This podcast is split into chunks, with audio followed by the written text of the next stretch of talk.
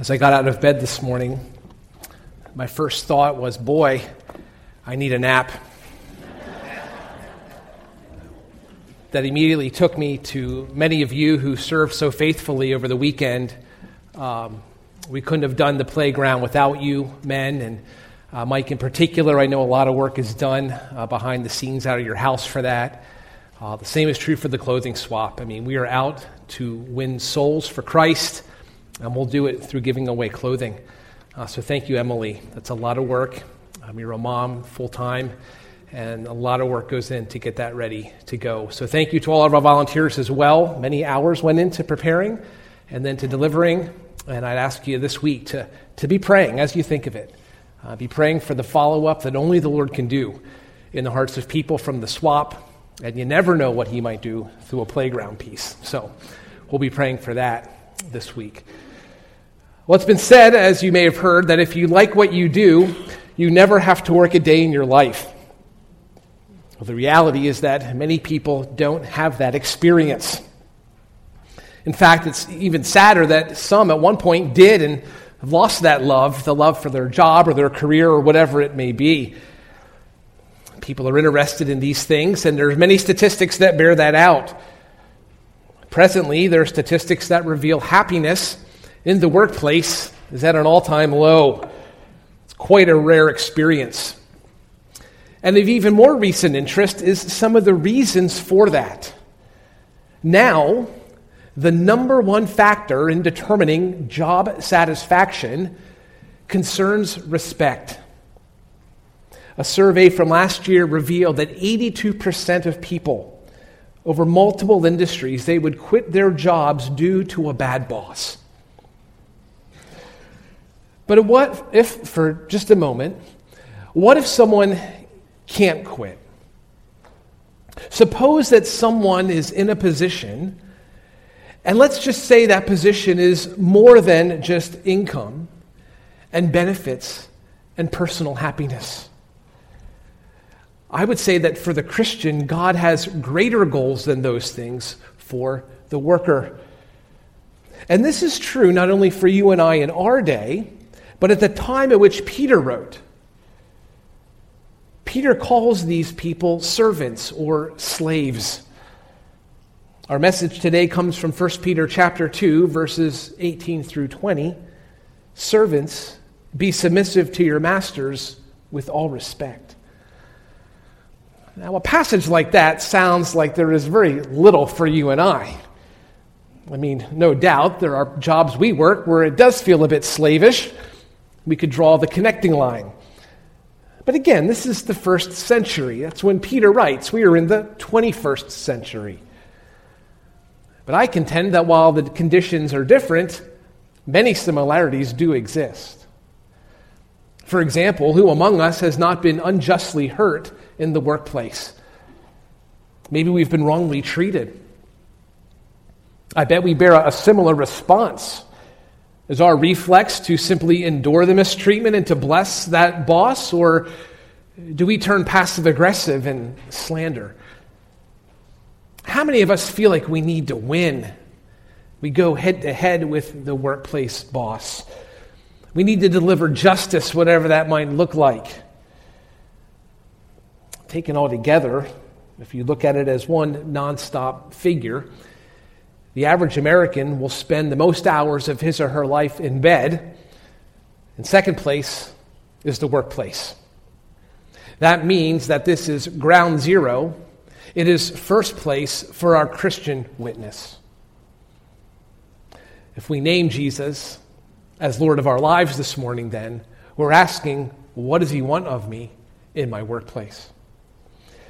Well, our answer is designed this morning to do just that answer what God wants for me in the workplace.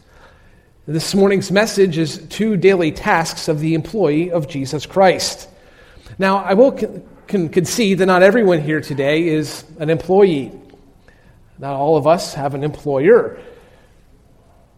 Some of us this morning are retirees or homemakers some of us this morning are, are homeschool teachers or we're temporarily unemployed. Maybe there's young people who will one day work for a mean boss. We also have people here who are managers and bosses themselves.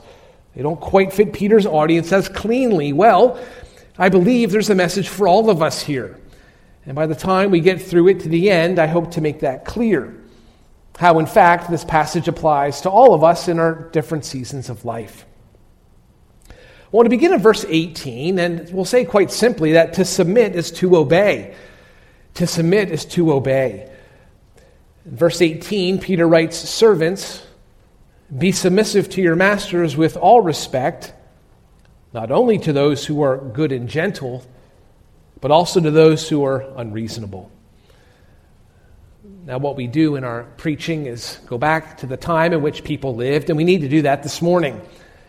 To better understand how this matters in our day, we need to see what it was like in their day. We go back to the time of the first century servant. Now, keep in mind that Peter writes to exiles. These are people who, because of their faith in Jesus, are alienated from the world. They're not like those around them. They're pilgrims passing through this world. Their destination, their country, it's heaven. Inevitably, they have to ask how do they live obediently for Jesus? How do we do this? How do we live in this strange place, this in between world? Well, last week we began to answer that, at least in relationship to the government. What do we do when it comes to the governing authorities? But Peter now shifts and he turns to the household. He turns to servants in verse 18. A little later in chapter 3, verse 1, he'll address wives. And then later in verse 7, husbands. You see, the household is very important to Roman society, which is good. That's a good thing. As believers, we know more than that, that it's the very building blocks upon which God builds societies. It's the household or the family. So Peter addresses some of the members of the household. In the case today, it's slaves or servants. That first word of verse 18 will appear in your Bibles as servants or slaves or household slaves. I do want to note it's not the normal word for slaves in the New Testament. That word, in fact, is used back in verse 16. You can look right back there. We are to use our freedom as slaves of God. That's the normal word for slaves in the Bible. But in verse 18, the word is actually closer to the word for house. It's a lot closer to house than it is the Greek word for slave. That's because, again, Peter writes to house servants. These are personal attendants or slaves of a household. In Roman culture, the family servant was considered part of the family or part of the household. This slavery, as it existed in Rome, it's the Roman Empire, it came as a result of military victories. The more successful the conquest, the more slaves available to society. So, as the empire grew, slavery grew. Now, we need to take off our American history glasses for one moment. Slavery at this time was not about skin color. It's not the antebellum South. We don't want to confuse American history with Rome. It's two different types of things. Rather, for Rome, it was a matter of conquered peoples. We might call them prisoners of war. In my reading, sources seem pretty split on the experience of slaves in the time. For example, one commentator says, quote, many slaves lived miserably, particularly those who served in the mines, we can imagine. They could suffer brutal mistreatment at the hands of their owners. Children born in slavery belonged to masters, not their parents. Slaves had no legal rights, and masters could beat them, brand them, and abuse them. Well, on the other hand, some write quite favorably of slavery in Rome. Quote, most persons in slavery were treated well. They had been born in the house of their owner, and they had been trained to perform important tasks domestic, industrial, business, or public. In summary, it sounds to me like a lot depended on the master, what kind of owner he or she was, their attitudes and proclivities, and so on.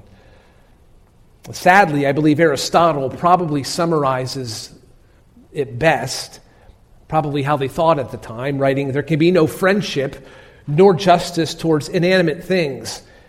Indeed, not even towards a horse or an ox, nor yet towards a slave as a slave. For master and slave have nothing in common. A slave is a living tool, just as a tool is an inanimate slave. So, in the end, to be a servant or a slave, that term hardly mattered. And that's what makes today's passage so significant. Because when Peter writes addressing slaves as their own unique group, he infuses in them worth and dignity and value. You will notice in the context that he also addresses citizens in verse 13. He'll talk about wives and husbands in chapter 3. He puts slaves on the same tier as these other groups. And more than that, in verse 19, he'll write that they can suffer unjustly. Aristotle isn't even hearing that argument. An argument like that will make a statue fall over. But we also ask why doesn't Peter go farther here? I mean, shouldn't Christianity overthrow slavery? Shouldn't Peter and Paul, for that matter, these two leading voices of faith, they've lit the fire of the gospel. It's traveling faster than a prairie fire with a tailwind. Shouldn't they be calling for the overthrow of slavery, complete abolition? Well, you and I keep in mind, we live in an age of activism. Our society is constructed in such a way as if we see a problem, we can address it. There are many avenues to do that and to fix things. We have protests and petitions, and we have demonstrations and boycotts and strikes. We have sit ins and we have walkouts. Activists rally and occupy and riot and cancel and march and tweet and post. Where is Peter? And where is Paul on these things? Surprisingly, this is not the Bible's approach to first century slavery. The Bible seems much more concerned about how Christians relate to where God has placed them. So, in conversations about why, why didn't the New Testament authors, why didn't they call for abolition? I see at least two possible answers. First, a revolt would be almost impossible. The Roman army, keep in mind, was a highly sophisticated fighting machine. To be sure, there were slave revolts in the Roman Empire, they just never ended well. One example was the Second Servile Revolt. That was a slave uprising in a place called Sicily. 40,000 slaves were defeated by the Roman army. You and I also know quite a bit about the execution means for slavery, for our Lord was crucified too. And besides all that, the faith, the Christian faith, is just taking off. It's just getting started. And Rome is already looking at us sideways. Some speculate the church could not have endured any kind of promotion like this, directing slaves to rise up and to challenge their masters. Well, secondly, Social activism is not the focus of biblical Christianity. Evidently, Peter and Paul did not believe that abolishing social norms would win people to Jesus. Because that, again, is the focus of biblical Christianity. As a reminder, Christianity is not a campaign for our personal rights. It is a campaign to make the name of Jesus great. That's what we do. It's a campaign to save the lost from hell. The main question is not so much how can we rally to overthrow mistreatment, but rather how can I respond biblically to mistreatment? I wonder if the church in our day spent as much time evangelizing and praying as she does bemoaning all the ways we're mistreated by the world, if the society itself would not actually then transform. Because that's what the Bible says brings change. It happens from the inside and it works its way out. Now, it may be easy to look back at Peter and Paul, 20 centuries removed, with some air of sophistication and say to them, you know, you guys missed your opportunity. But I contend that they were centuries ahead in their thinking. Read Philemon as an example. In that letter, Paul writes on behalf of an escaped slave. His name is Onesimus. And the story is quite fascinating. It just so happened that Onesimus escaped from his master in Colossae and he boarded a boat and went to Rome. And it just so happened in a city of a million people that he bumped into a man named Paul. And it just so happened that he comes to faith through Paul's preaching Jesus Christ. And it just so happens that he had a certain skill set that Paul could use, and Paul brought him under his employment. And it just so happens that Onesimus, an escaped slave, is sent back by Paul. Paul sends him back, not appealing to his master Philemon to free him, but to treat him as a brother.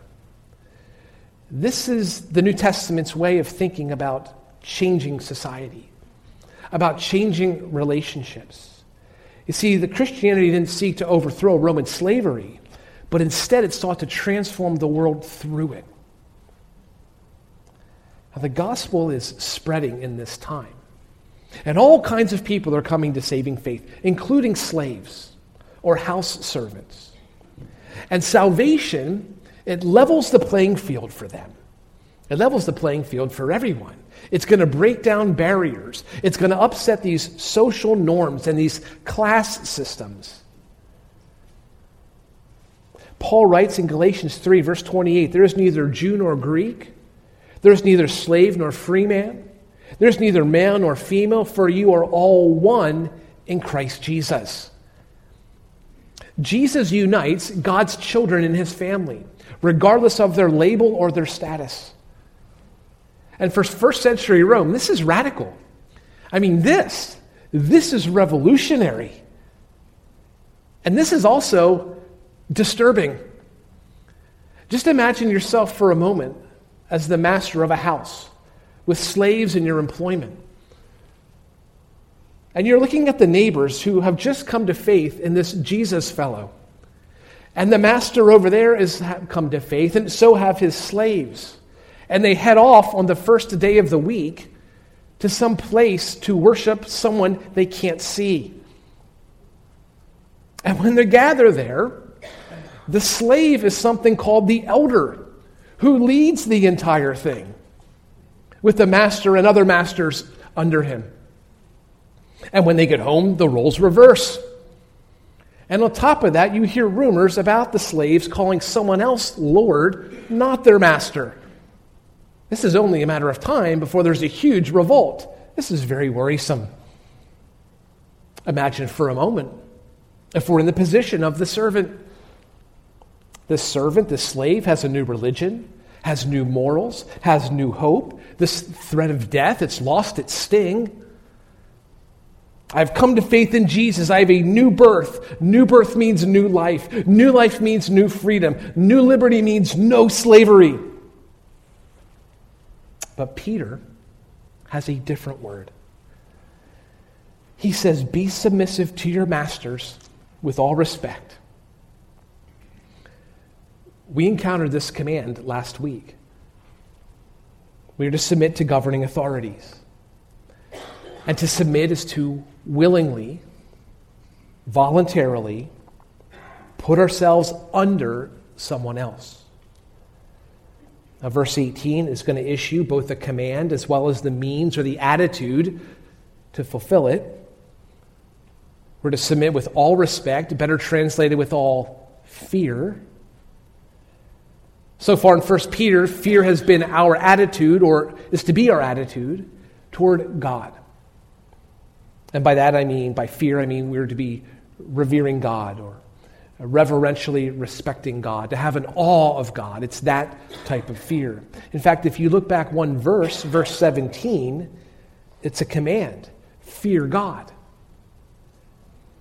Going back even chapter 1, verse 17, there the command was to conduct yourselves in fear during your time of stay on earth.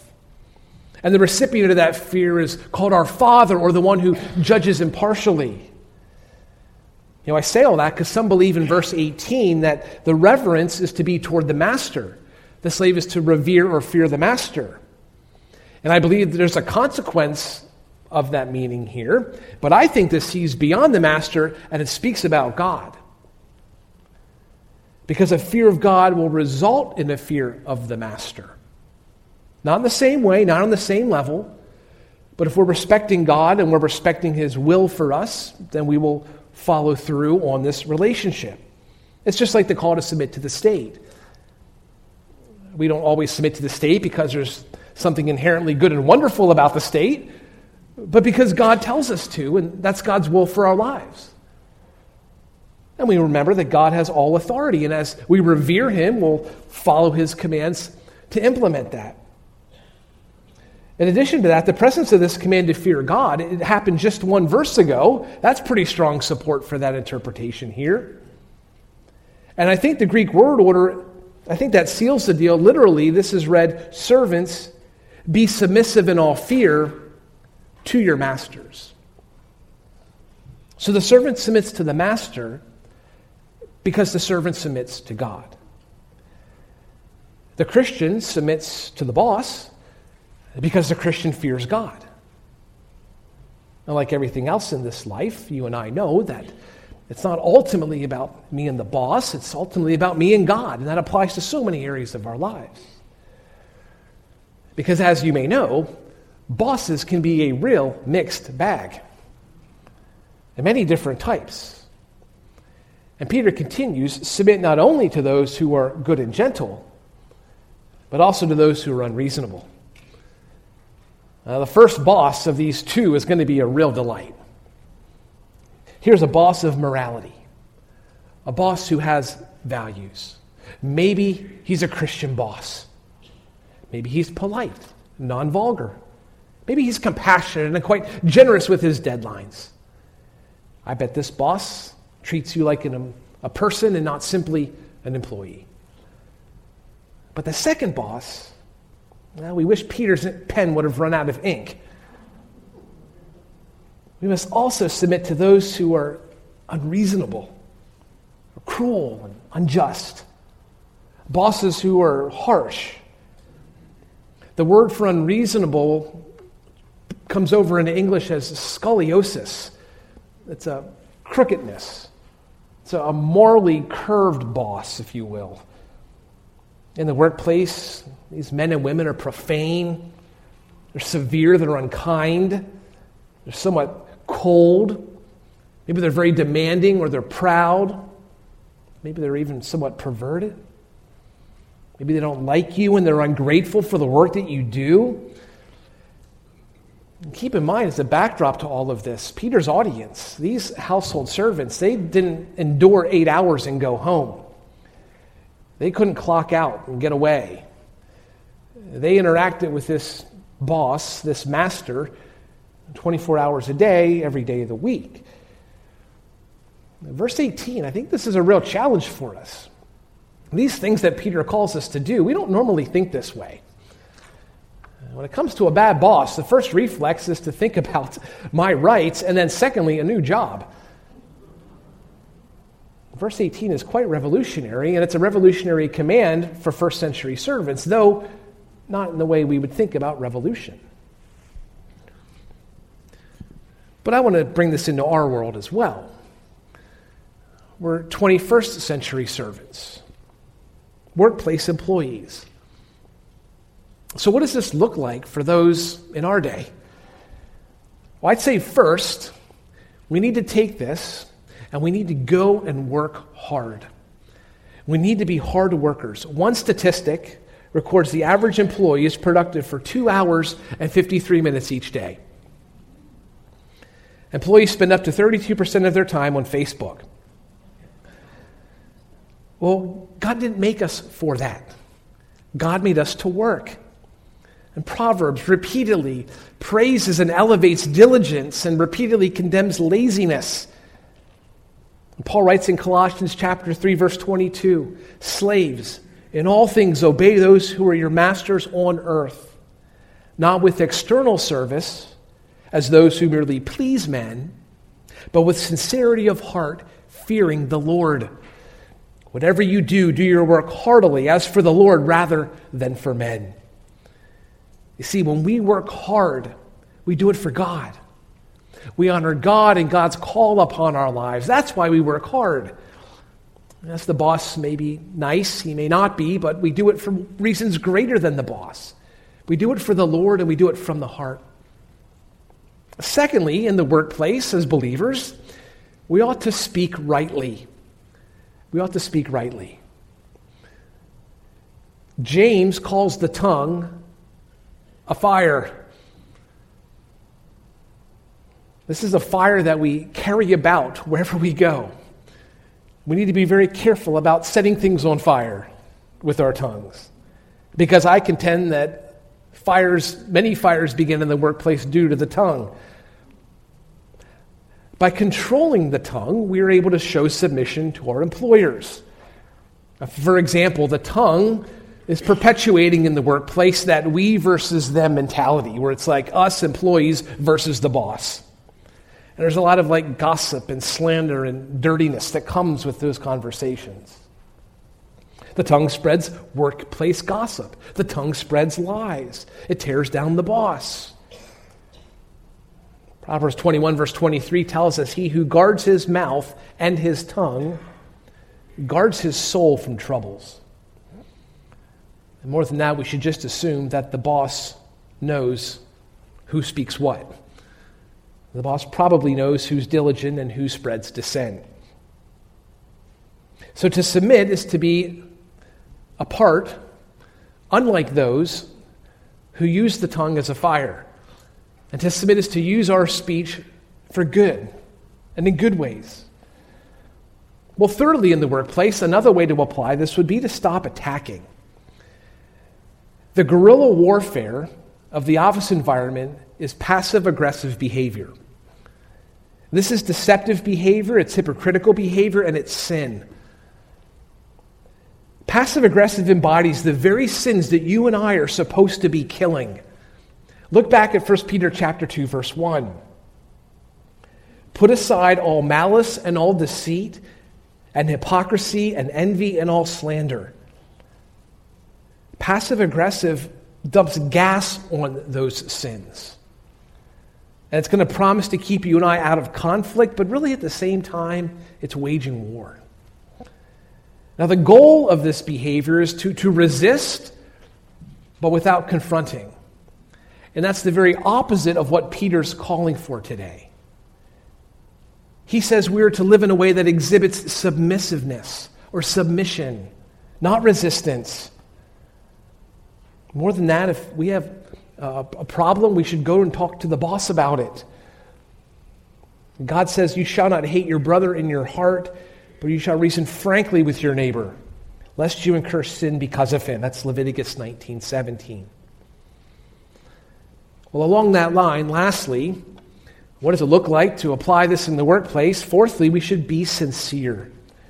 Be sincere. Ephesians chapter 6, verse 5. Slaves, be obedient to those who are your masters according to the flesh, with fear and trembling, in the sincerity of your heart as to Christ. Not by way of eye service as men pleasers, but as slaves of Christ, doing the will of God from the heart. You know, one of the recurring themes of the Bible is integrity that the inside matches the outside, that who we purport to be is actually who we are. It's God who cares not that, that we have submitted to the boss only, but also in how we submit to the boss. The heart matters. In this verse, God calls us to a sincerity of heart, doing His will from the heart. And one of the challenges that believers is going to face even when we submit, even when we do the right thing, is that we won't be appreciated. After all, Christian history is not known for promotions and for parades. And we need to know that when we obey God, It may very well bring suffering. So, our second point this morning in verses 19 and 20 to submit is to suffer. To submit is to obey, and to submit is to suffer. Peter writes, For this finds favor if, for the sake of conscience toward God, a believer bears up under sorrows when suffering unjustly. For what credit is there if, when you sin and are harshly treated, you endure it with patience? But if, when you do what is right and suffer for it, you patiently endure it, this finds favor with God. Sometimes submission will be hard. And when you suffer for submission, God is thankful. And Peter states this twice at the beginning of verse 19 and the end of verse 20. God notices what you're doing. In fact, the word for favor is the same word we translate as grace. God's grace is upon you. God is taking pleasure in you. God is commending you for your stand, for your obedience. A scenario in verse 19 is a, a servant or an employee. Someone is suffering unjustly, they're, they're feeling the pain of that, but they are fully focused on God. Now, there's two main ways to understand the phrase conscience toward God. And in English, they're so close, I'm going to try not to mix them up, so bear with me here. The first has to do with our conscious, as opposed to our unconscious. That means we are aware of something. Uh, that means the interpretation is that the believer is aware of God. In this experience that he or she is having, there's an awareness of God. The second has to do with the conscience. It's that little voice inside that is helping us determine what is right and what is wrong, that conscience. If this is the sense, the meaning has to do with how far do we go? Because inevitably we're going to ask, how do I know when to submit and how far is too far? Now, the first meaning includes the second meaning. So if I am aware of God's will, if I am conscious of it, I have a strong understanding of His Word, if I have those things, I will not only be able to submit, but I will know in what instances I should submit and in what instances I should not. It's going to trigger my conscience. Hopefully, I don't have you too twisted up on that, but that's the distinction in this passage. Now, verse 20 is going to take then what Peter said in verse 19 and it's going to elaborate on it. After all, we need to rightly define what submission is. To be clear, as believers, we are going to be called to suffer. There's two things guaranteed from the moment of faith. The first is that you'll spend eternity with God in heaven, and the second is that you will suffer for being a Christian. Acts chapter 14, verse 22 through many tribulations, we must enter the kingdom of God. But notice here, there's a difference between suffering for obedience and suffering for disobedience. Of those two, we always want to be in the former category. Suffering from obedience is going to receive God's favor. Suffering from obedience should be considered holy, verse 19. Suffering from obedience receives credit. But that second category, suffering from disobedience, well, this may be God's loving discipline, it should be considered sinful in verse 20, and it receives no credit. May we suffer for doing right and not doing what is wrong. In our passage, we could suffer for submitting. For example, the boss has asked you to do something. Maybe he's been unkind or ungracious. Maybe he's asking you to do things that are kind of over the top very extensive, really not equipped to do it. He's singling you out, but you do it and you suffer. That's one type of submission. But we could also suffer for not submitting. In some cases, we would argue it'd be sin to submit. And other parts of the Bible are going to inform this. Maybe the boss has asked you to break the law. I mean, that's setting up a conflict between what do I do per the word and what do I do per the boss. You want to follow the Lord on those scenarios. And maybe He's asked you to sin, doing what, what God forbids, or asking you to do something that God has told us not to do. But either way, doing what is right, if we're living for God, it's going to bring suffering. I want to insert just one more thought on that while we're on the topic, and it has to do with our freedom. Because it sounds somewhat constrained in all of this talk about submission. We talked about it last Sunday, and we're on it again today. But I contend that when we follow God on this, there is freedom in this. Now, we already acknowledged that God grants us freedom. When we become believers, we are freed. Again, it starts in the heart and it works its way out. Back in verse 16, we learned that all believers are to use their freedom as bond slaves or servants of God. But you know what isn't freedom in these situations? Rebellion or resistance or revenge. You see, if you've been treated unjustly and you respond in like manner to that person, that is not freedom. That is bondage. That is enslavement to the one who mistreats you. That means that your conduct is based on someone else's conduct. If that person's nice, I'm nice. If that person's mean, I'm mean. That isn't freedom, that's bondage. When you respond rightly, when you respond biblically, you are free. You are not bound. And this is a truth that applies not only in the master slave relationship or the employee employer, it applies in many avenues of life.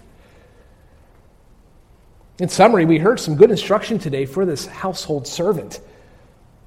And I know culture separates you and I from them from some exact application. I think there's some pretty good ways that fits into the modern day workplace, how it impacts the employer and the employee. But at the same time, I wonder if I haven't raised a few questions rather than answered them. So I just want to go through three practical questions that I may have raised throughout today's message. First, how do I know when to submit, and how do I know when not to? Well, as a general rule, you should almost always submit. That's the main idea of today's passage.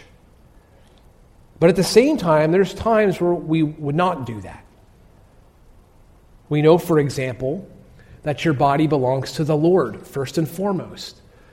1 Corinthians chapter 6 verse 19, Paul writes, "Your body is a temple of the Holy Spirit who is in you, whom you have from God, and you are not your own." In the second place, even further, if you're married, your body belongs to your spouse. For those married, your body belongs to your spouse. Paul writes, "The wife does not have authority over her own body, but the husband does." And likewise also the husband does not have authority over his own body, but the wife does. And this helps to answer some of the more obvious ones. I mean, we don't submit in cases of physical abuse or sexual harassment. That's obvious, and there's good support for that. And I think in our text and the surrounding context, we have even more clues. A couple of directives to answer the question when shouldn't I submit? Well, first in verse 12, going back, consider for a moment your witness. Peter writes, Keep your behavior excellent among the Gentiles. Why? So they might glorify God in the day of visitation. Enduring mistreatment, it wins people to Christ. This gives legs to our profession of faith. People see that what we are preaching means something to us. We're going to stick with it when it gets hard, when it gets rough. It's also helpful to consider how not submitting, how that might impact our witness. It's just something to consider to answer the question. Secondly, consider your motives. Is this situation, is this about God or is this about me? Is this about my rights or my liberties? Is this about revenge or office justice? There's just some questions to consider as well. What are my motives in not submitting? Thirdly, it's helpful in verse 20 to consider whether my treatment, my mistreatment, is deserved. I mean, maybe you did something to deserve it. You got to remember that the gospel doesn't turn us into perfect employees. We're still going to make mistakes in the workplace, we're still going to sin. In fact, we may need to go to the boss and apologize, which may, by the way, be quite good for your Christian witness. So, these are just a few thoughts on how to think through scenarios for submission. There's so many, it's impossible to cover them, but maybe some thoughts on what to do when this topic comes up. Well, secondly, what if I'm not an employee? Not everyone in here is employed in the workforce this morning. Some here this morning are employers. Well, the Bible says, according to my translation, don't be a tyrant. Masters, grant to your slaves justice and fairness, knowing that you too have a master in heaven. I guess it'd be helpful to imagine the roles reversed. Assume that you, the boss, are actually the employee. The hope would be that you're providing an environment where submission and following you is easy to do and not hard. You want to lead in a way that, that fosters submission. Some here this morning are retired. How does this possibly apply to you? Well, simply be the church. Be the church to people who are employed, who are employees under employers.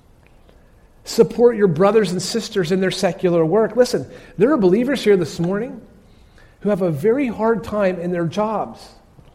This is a difficult command to apply. It's hard to obey this passage. Help them. Ask them questions. Our culture's already working for you on this. What do we talk about when we see people? How you doing? Hey, how's work going? Keep going with that.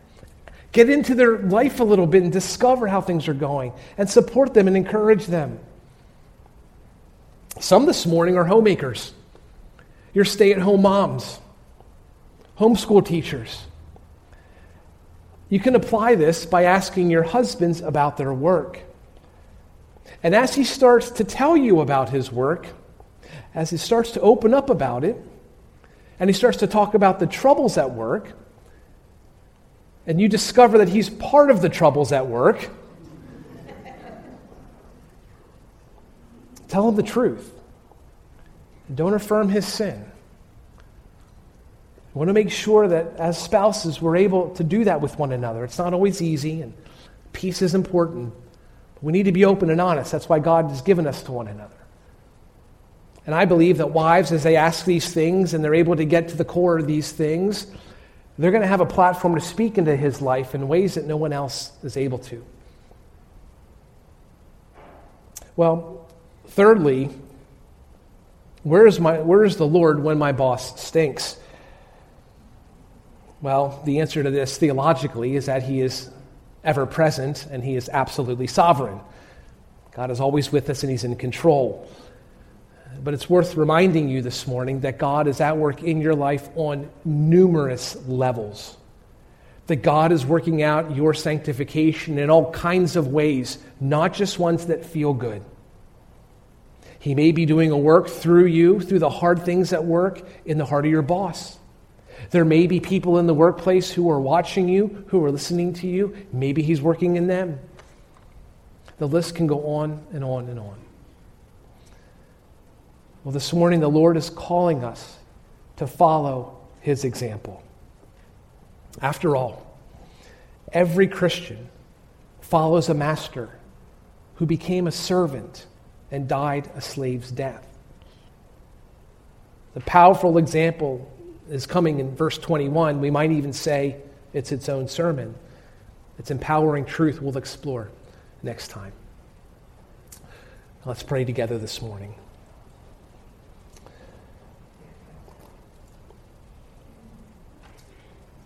Father, it is hard at times to submit. At times, Lord, it, it is not, and we are thankful May we not forget to see that as a grace. But I pray, Father, for us this morning that those in the workplace that are under employers and having a hard time, Lord, that you would help them today to, to find renewal, to find new strength, to receive grace. I pray for all of us. Maybe this doesn't quite fit perfectly, how our lives are situated in the season of life, but I pray, Lord, that your Holy Spirit would apply it to people's hearts. Maybe we know how to help other people, or you might have an insight for us in some other way. Lord, you alone know. And we're thankful for your word, and we pray that it would bless us and cleanse us and make us more like Christ. We thank you for your grace.